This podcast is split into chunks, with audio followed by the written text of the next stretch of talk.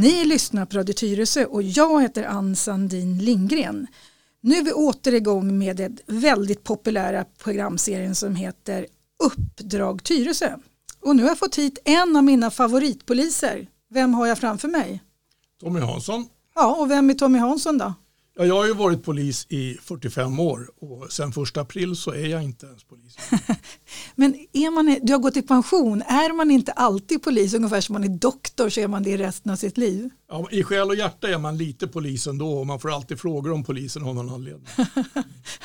och jag vet att du fortsätter, tror jag i alla fall, med en hemsida som heter blåljus.nu? Ja, jag fortsätter faktiskt med det. Jag har fått hedersuppdraget att uh, vara, uh, vara kick, sidekick till de som har hand om den. Ja. Så att jag skriver lite um, synpunkter, åsikter och analyser av hur polispolitiken utvecklas i det här landet. Ja, så där kan man följa väldigt mycket av polisfrågorna kan man säga. Det tycker jag man kan. Ja, och du har jobbat fackligt nu de senaste åren. Ja, de senaste tio åren har haft förmånen att vara facklig förtroendeman för Polisförbundet. Ja, och då sätter man sig in i egentligen alla lagförslag. Man är tvungen att liksom kolla vad innebär det här för mina kollegor och sånt. Man försöker att hålla sig ajour med så mycket som möjligt. Sen är det så brett område så man får specialisera sig lite grann. Så att jag har haft lite grann eh, till exempel när poliser begår brott eller blir misstänkta för att ha begått brott.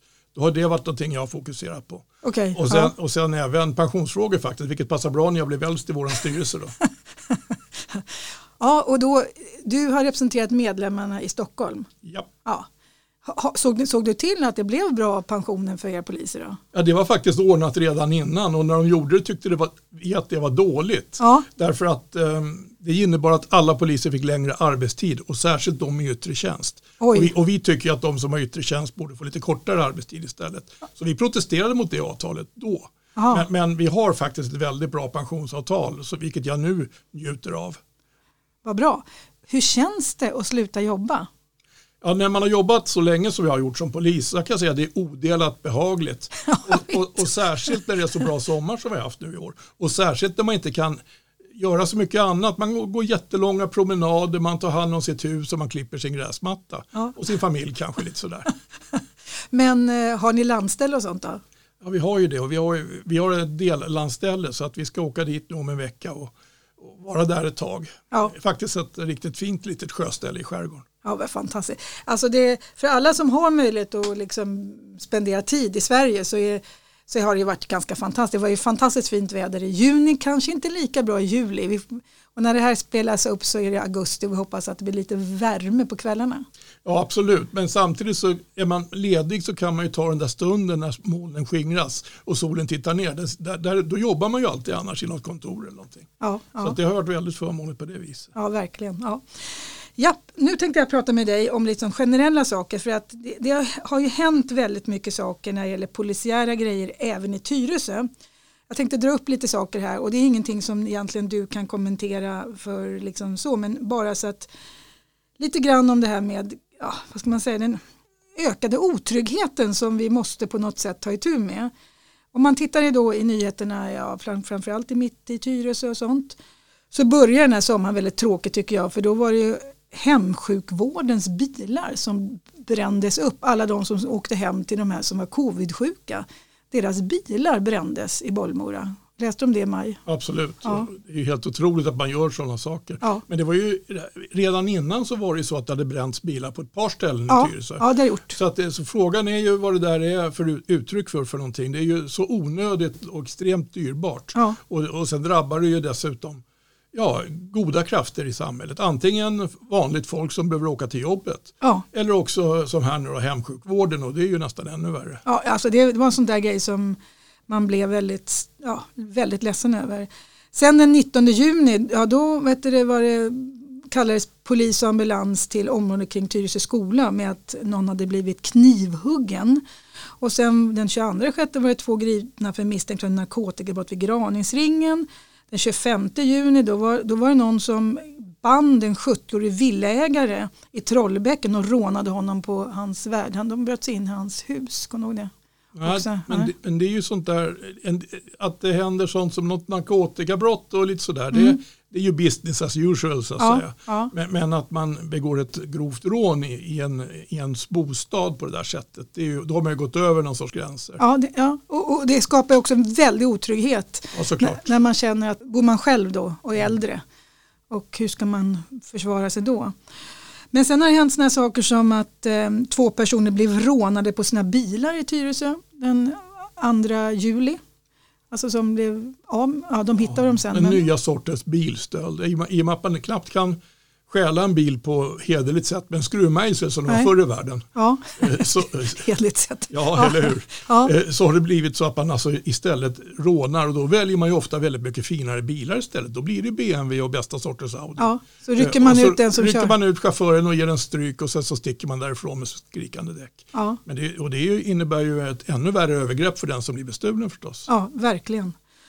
Och sen har det varit sådana här konstiga saker som att det var ett slagsmål mellan ett tiotal individer den 30 ju- juni. Tre personer blev knivhuggna på en fest ute i Tyresö den 23 juli. Och en person blev alltså skjuten i benet i Tyresö. Så det har varit sådana här liksom, ganska sådana här liksom spektakulära grejer. Och, och det här är bara det som har rusat förbi nyhetsflödet. Ja, ja, men alltså att man ger sig på och försöker råna ungdomar på en fest det är ju inte helt vanligt. Alltså. Det är ganska grovt. Och, och sen där en skjutning i benet, det, det, det låter ju som gängrelaterat brott. Där, där Ja. har man ju den här hämnd, hämnd, hämndinställningen, liksom, att man eh, varnar folk genom att skjuta dem i benet innan man skjuter dem i huvudet. då. Ja. Och, och det jag reflekterar över när man sitter då på, vad ska man säga, man sitter ju med ett nyhetsflöde nu för tiden. Man kanske inte köper sin kvällstidning eller morgontidning och läser liksom bara notis utan man sitter i ett flöde som det bara poppar upp, det här händer Och nu, nu, nu spelar vi in det här i slutet av juli och den i fredags, den 24, den dygnet där. Alltså jag tror att jag, ja, det var ett av de här dygnen när det bara toppade med grejer. Liksom. Det var en mördare som hade rymt, det var en taxi som körde in en folkmassa, det var i Örebro, det, var, det sköts i något bostadsområde. Det var någon akutmottagning som var tvungen att spärras av. Det var en man som blev skottskadad i Södertälje. Det var skottlossning i bostadsområdet i Norsborg. Det var Halmstad, blodig man som... Eh, I Norrbotten var det liksom knivhot, bråk, våldsamt motstånd. Törebo, tio personer i Storbro i Coop-butik. Alltså det var bara rassla till liksom. Och på något sätt har det blivit så här för mig. Att jag, jag läser det här på morgonen. Sen förtränger jag det. För att nu är det så mycket. Förut var det en grej som hände som man var lite intresserad. Undrar hur det gick för den här människan. Eh, vad var, vilka var det? Nu är det så ungefär som att det är så mycket. Så att jag, jag tar inte in det längre.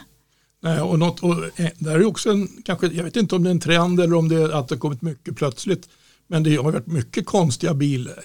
eh, relaterade grejer. Ja, Eh, det har ju varit både att man har efter en omkörning har någon blivit knivskuren. ja, Eh, och, och sen så har vid flera händelser där man har kört in i folkgrupper. ja, Eh, Och, och då har det kanske varit sjukdom i något fall. I något fall kan det ha varit ouppklarade affärer, att man var ute efter en person i folkgruppen. Mm. Men att då köra in i en folkmassa är oerhört allvarligt. Ja. Men, men det som händer, det jag känner så här, för, eller om jag ska jämföra, det här är jättesvårt att, att tänka, men om jag backar liksom tiden till när mina barn var små, där jag fick tid, också läste nyheterna, då var det liksom ett sommarmord. Vi, vi höll ju på med det här jäkla mordet i flera veckor. Nu bara rasslar de här morden förbi. ja. Eh, och liksom det, vi klarar ju, det, man vet ju inte vad som har hänt som den här killen som nu blev skjuten i benet. Det, det var ju den dagens nyhet. Och vad det var för någonting och varför har de klarat upp det. Alltså, det, det följs ju inte heller upp så man, det, blir ju obegripligt i mitt huvud. Många följs inte upp som du säger. Just den här killen som eh, rymde, Ja, han, han var ju placerad på eh, ungdomsvård, sluten ungdomsvård. Och han ha- var ju dömd för ett mord på en pizzeria i Rinkeby. ja, Där han då hade gått in och kallblodigt avrättat en, en eh, meningsmotståndare så att säga. ja, Eh, Och eh, detta gjorde han som 16-åring och då fick han tre års sluten ungdomsvård för det brottet. Och plus att det även var narkotikabrott och grovt vapenbrott som han blev dömd för samtidigt. Men det vart väl inbakat så det vart väl inget extra för det så att säga. Men, men eh, då är det ju så att när han får permission då är han ju ute med två obeväpnade vårdare. Ja. Så det räcker ju att det kommer fram ett par kompisar och förklarar att det inte är lämpligt att de ingriper. Nej. Så åker de därifrån i taxi. Ja. Så enkelt är det. Sen, sen är ju frågan vad det leder till. Ja. Därför att antingen så kan ju han då fortsätta sina affärer om det är så eller också kan han ta semester om det är så. Och i bästa fall blir inte han skjuten. Nej. Eller blir dubbad till att skjuta någon annan igen. Ja. Därför att det kan ju hända att de som plockar ut dem har ett syfte med det i brottsligt syfte. Det vet vi inte. Nej. Men, men hur, hur funkar det nu? Hur, alltså, vi, har ju inte ha, vi har inte mer poliser nu egentligen i liksom, förhållande till folkmängden än vad vi hade om man backar en massa år tillbaka. Nu, vi har ju, nu håller man ju på att bygga upp den men hur funkar det nu för de som jobbar i yttre tjänst som måste hålla på? För det är grova brott. Det är på ett helt annat sätt idag. Om jag uppfattar det rätt, det jag läser mot vad jag läste för 20 år sedan. Nej men så är det och, och då innebär ju det att man inte hinner åka på de inte så grova brotten. Ja, Så att om det då är, det kan vara någonting som låter som att det kan vara någon människa i nödigt lägenhetsbråk. I värsta fall kan vi inte åka på det för vi håller på med ett mord. ja, Som måste, och, och sen är det också så att det måste göras väldigt långtgående förstahandsåtgärder på, på de här grova brotten. För att om inte vi gör precis allting rätt från början då kommer garanterat den här, om vi får tag på någon misstänkt, så kommer den inte kunna dömas. Nej. Utan det ställs mycket höga krav på att polisen har gjort rätt från början. Så att det inte blir ja, motsvarande Palmemordet, att Nej. man missar någonting i Ja. början. För mig är det väldigt, när jag läser om, spelar ingen roll vad det är för brott, så handlar det liksom hyllmeter med papper. Alltså förundersökning på 200 sidor. Man skriver ju inte en 200 sidor förundersökning på en kafferast precis. Så är det. Det måste vara väldigt mycket papper. det ja, i, I grova brott blir det mycket papper. Ja, Alltså, då, då snackar vi ganska grova brott. I, i enklare fall om någon har um, ett bråk på en krog som boxas, då, då är det ett par vittnesförhör och så är det någon, läkarundersökning och så förhör, förhör med de här gärningsman och målsägare. Mm. Då blir, då blir, och så lite pe- personalia som det heter runt omkring. Då blir det inte så mycket, då blir det 20 sidor. men, men är det någonting som varje polis måste sätta sig och knacka ner 20 sidor in? Alltså man kopierar lite papper, man får lite underlag, Ja. man skriver. Hur, mycket, hur stor del av ens polisjobb är administration om man säger så? Ja, Eller- men om du jobbar i yttre tjänst Ja. så är det fullt möjligt att nästan halva passet går åt till att rapportera.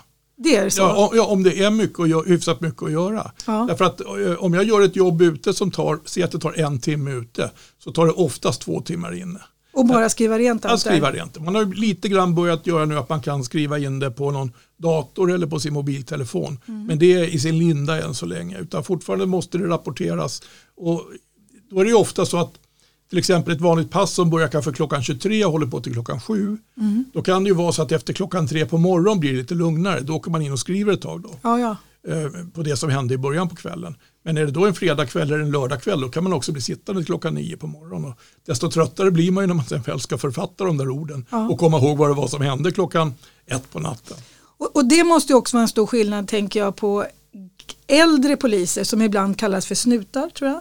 Men liksom folk som har jobbat på, på alltså som, sen, sen de började. Ni, ni fick ju liksom en helt annan utbildning. Idag är det en akademisk utbildning så att de här nya som har kommit är väl liksom ganska vana vid tangenter och skriver Ja, fort. ja. Alltså våra, det är bara att titta på mina barn hur snabbt de skriver på datorn. Jag som har sitt, också suttit och skrivit hela min arbetsliv skriver alls inte lika fort. Är, är, är man bättre rustad idag som polis när man kommer ut från högskolan att just med den här byråkratiska delen eller administrativa delen? Jag tror att de gör mer rätt och mer noggrant och är väldigt rädda för att göra fel och alltid vill göra rätt och, och sådär. Medan en äldre polis kanske kan sovra lite Ja. och säga att det här lägger jag inte ner så mycket möda på för den kommer åklagaren i alla fall att lägga ner. så att då kan jag säga det att ja, men det här räcker med fem rader. Ja, Medan den här äh, nya kanske skulle fy- fylla i två, tre A4. ja, För att det, allting ska vara exakt. Ja. Så, så tror jag att det är. Ja. Och, nu har jag inte träffat jättemånga jättenya poliser och jobbat med dem. Men, men jag vet ju hur jag själv funkar. eh, Ja. Och, och, och då ska jag säga det att jag, när jag gick polishögskolan med betalning, för jag var anställd som, när jag Just gick min det. utbildning.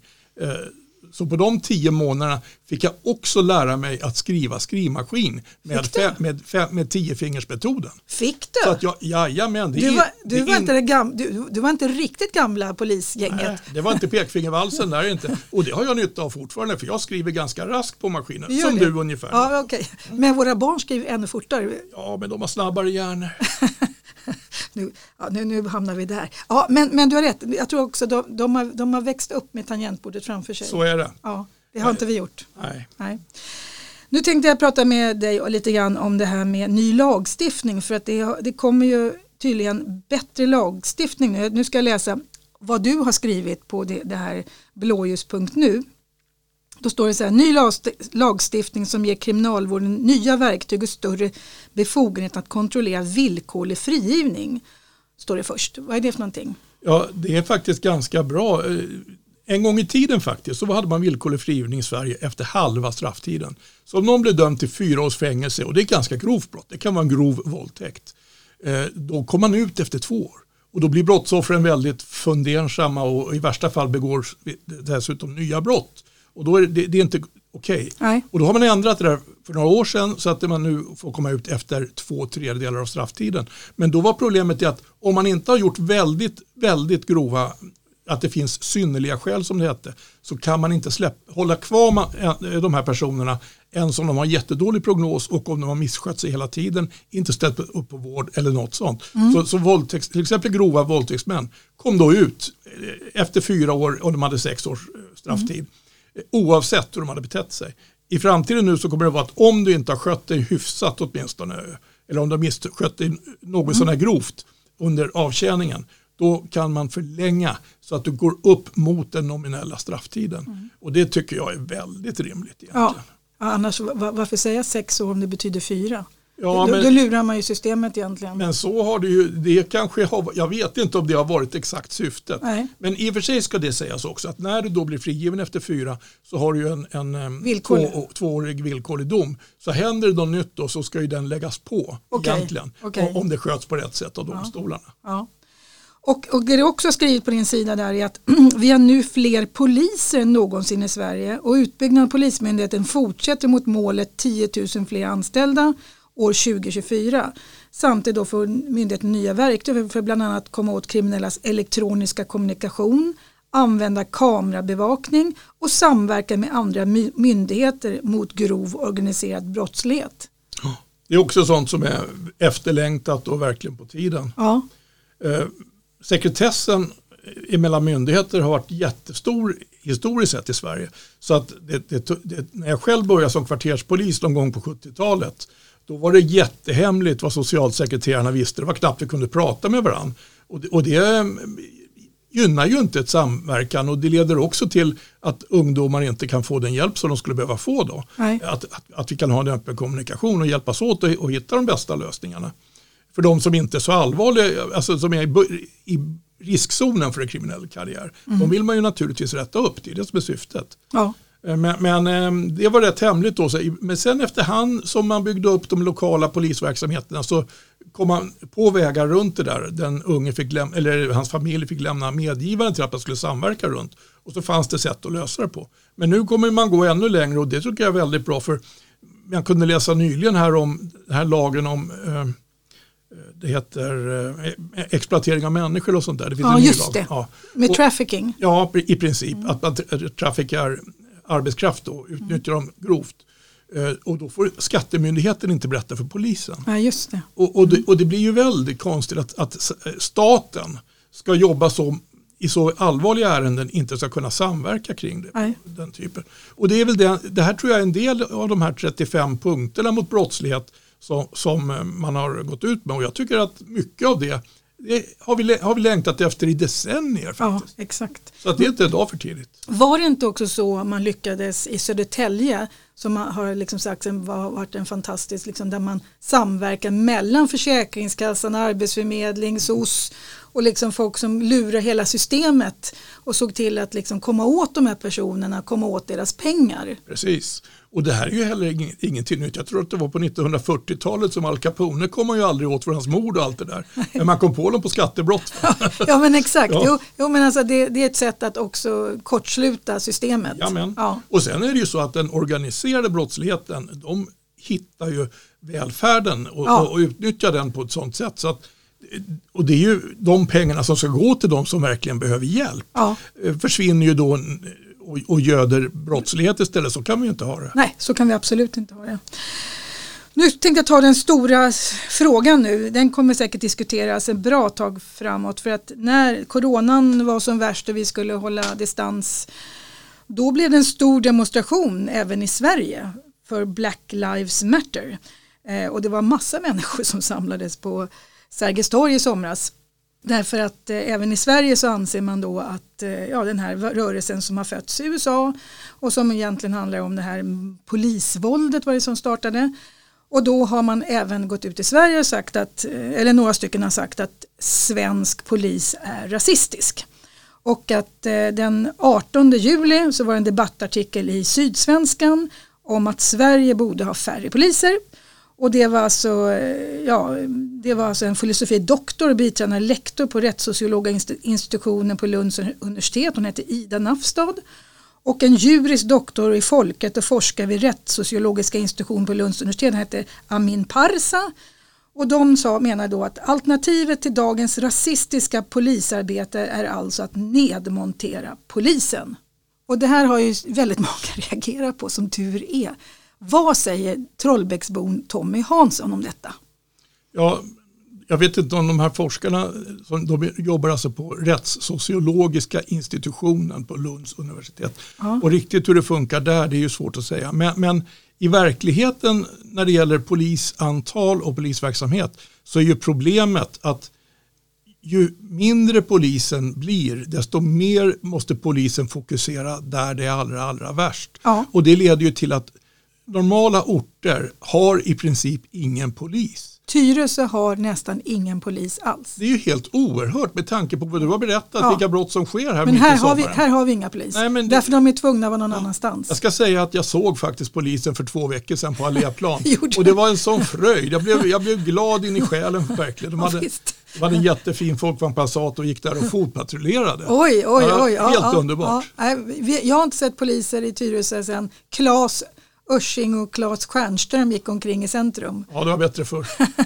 ja, men vad, det här med att vi har en rasistisk polis som ja. koncentrerar sig på att förfölja människor med annan hudfärg och att det bästa skulle vara att nedmontera polisen i Sverige och satsa pengarna på socialt arbete. Ja, alltså att satsa på socialt arbete är ju självklart till jag på att säga ja. och, och det satsas ju en hel del pengar. Eh, även i sådana här särskilt utsatta områden satsas det enorma, ännu, enorma ännu mer pengar. Ja. Men överhuvudtaget sen så är det klart att det, man kan tycka att det inte är tillräckligt men det polisen får är en spottstyver i det sammanhanget. Sen är det fortfarande så att vi vill inte att man ska de demontera de sociala trygghetssystemen. Vi vill ju att det ska finnas ett socialt skyddsnät. Vi vill framförallt att det ska finnas fältassistenter, fungerande skolor och allt sånt där allting måste samverka. Ja, ja. men, men att, att minska polisen gör ju att, att vi inte gör vår del och då kan inte de fungera heller. Därför att idag är det ju så att till och med företagare, både företagare och, och även en del yrkesmänniskor som ska jobba i den sociala svängen klarar inte av att jobba i de här områdena därför att de kriminella håller på att ta över. Ja. Så allvarligt är det. Ja. Och det är ju så att de undersökningar som har gjorts, nu kommer jag inte ihåg, han Santesson, han som gick eh, gjorde en undersökning, det är en professor och kollade efter vilka synpunkter de hade i de här områdena så är det faktiskt så att vanliga invånare i brottsutsatta områden känner ju sig mer trygga om det kommer polisen än ja, inga alls. Och man ska ha det väldigt klart för sig att det är en stor majoritet i vilket område som helst i Sverige. Ja. Så är den största, största andelen, jag kan inte säga om det är 90 Nej. eller 98 procent, men jättemånga Alltså de allra, allra flesta, de lider ju av brottsligheten. Ja. Det är ju de som har en liten närbutik och, och, och, som där de kriminella går in och tar för sig utan att betala. Eller i värsta fall rånar butiken. Ja. Eller om de inte betalar skydd till dem som frisörerna i Jordbro så, så slår de ja. sönder butiken. Ja, precis så. Det är fruktansvärt. Och, och, lite grann så kan jag tänka mig ungefär som det var när man gick i skolan. Jag älskar ju de lärarna då, säg att vi hade en eller två busiga killar i klassen. De, de lärarna man tyckte bäst om det var ju de som kunde hålla dem kort och, och kasta ut dem i korridoren om de betedde sig så att man kunde, så att vi andra kunde jobba. Det jobbigaste var ju de här stackars lärarna som inte klarade av att sätta de här grabbarna som det ofta var på plats. Då blev det kaos i hela klassrummet och vi var ju rädda själva för de grabbar som tog över klassen. Och jag har själv varit lärare, att liksom en eller två elever klarar man faktiskt av som tjej. Jag var kanske 24-25 år, då klarar jag av det. Men var det fem, sex stycken i klassen som var eh, ja, inte ville plugga. Det är väldigt, alltså hela klassen inklusive läraren har ju ett, alltså allihop har förmodligen varit med om den situationen när några få individer ja, sabbar och tar över och ingen, alltså majoriteten av ungarna är på lärarens sida eller då på polisens sida om man då tittar lite stort.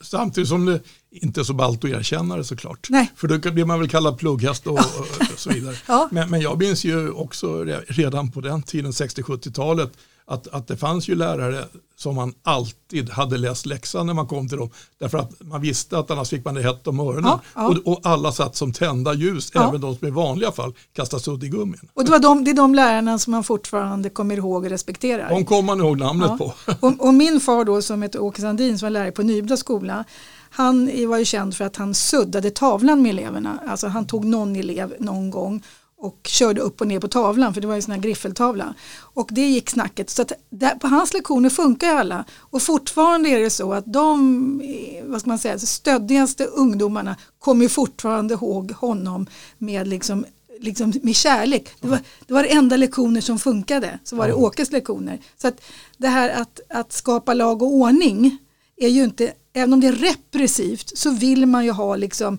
både kramar och ramar. Alltså man vill att det ska funka. Och det, det vill ju folk i de här områdena också. Såklart. Och, ja. och, och, vitsen är ju inte att man, att man ska använda våld egentligen, varken i skolan eller inom polisen. Nej. Eh, och jag menar, eh, din pappa hade väl fått problem med elevombudsmannen i dagens Han hade läge. aldrig klarat av att vara lärare i dagens Nej, skola. Jag hade kanske inte klarat av att vara polis idag heller så att det jämnar ut sig. Men är svensk polis rasistisk då?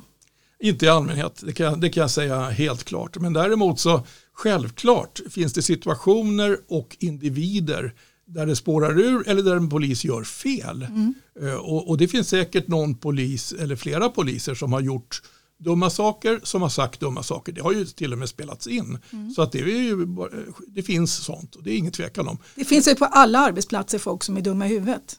Ja, det är möjligt. Det, mm. Jag kan säga att det finns även inom polisen men min erfarenhet av poliser är att, att de allra, allra flesta, i stort sett alla, eh, är väldigt bra. Och sen är det faktiskt så att organisationen plockar ofta bort dem som inte klarar av att, att sköta det. På, alltså det handlar ju mycket om att hålla huvudet kallt. Mm. håller man inte huvudet kallt då säger man kanske saker, obetänksamt säger man saker som kan uppfattas rasistiskt. Och jag har full respekt att om de kallas för olika ord som är förknippade med rasism Eh, så, så tar man det som att ja, den här snuten var rasist. Mm. Det kanske han var eller också var han rädd mm. och, och vräkte ut sig något jävligt olämpligt. Mm. mm. Precis. Men är det inte också så att om man ska in på polishögskolan idag så är det väldigt tuffa regler? Det är mycket, mycket tuffa regler. Och, ja. eh, vi har väl en ganska välutbildad polis i Sverige? Ja, det har långt, vi. långt utbildad. Ja, alltså om man jämför med Amerika så handlar det om några veckor och i Sverige så handlar det om en två och ett halvt, tre år. Ja, och det är, det är som väktarna i Sverige va? Väktarna ja. har väl en kort liten utbildning? Ja, de, de har ett par veckor. Och ordningsmän eller ordningsvakter och sånt va? Det är väldigt kort. Ja. Men de har ju en, inte riktigt samma befogenheter. Men, men de har en extremt tuff arbetsmiljö så att jag kan säga det att väktarna, de, det är värt att skänka dem en tanke ibland med var de står och med vilken utbildning. Ja. För det är inte helt enkelt de flesta gångerna.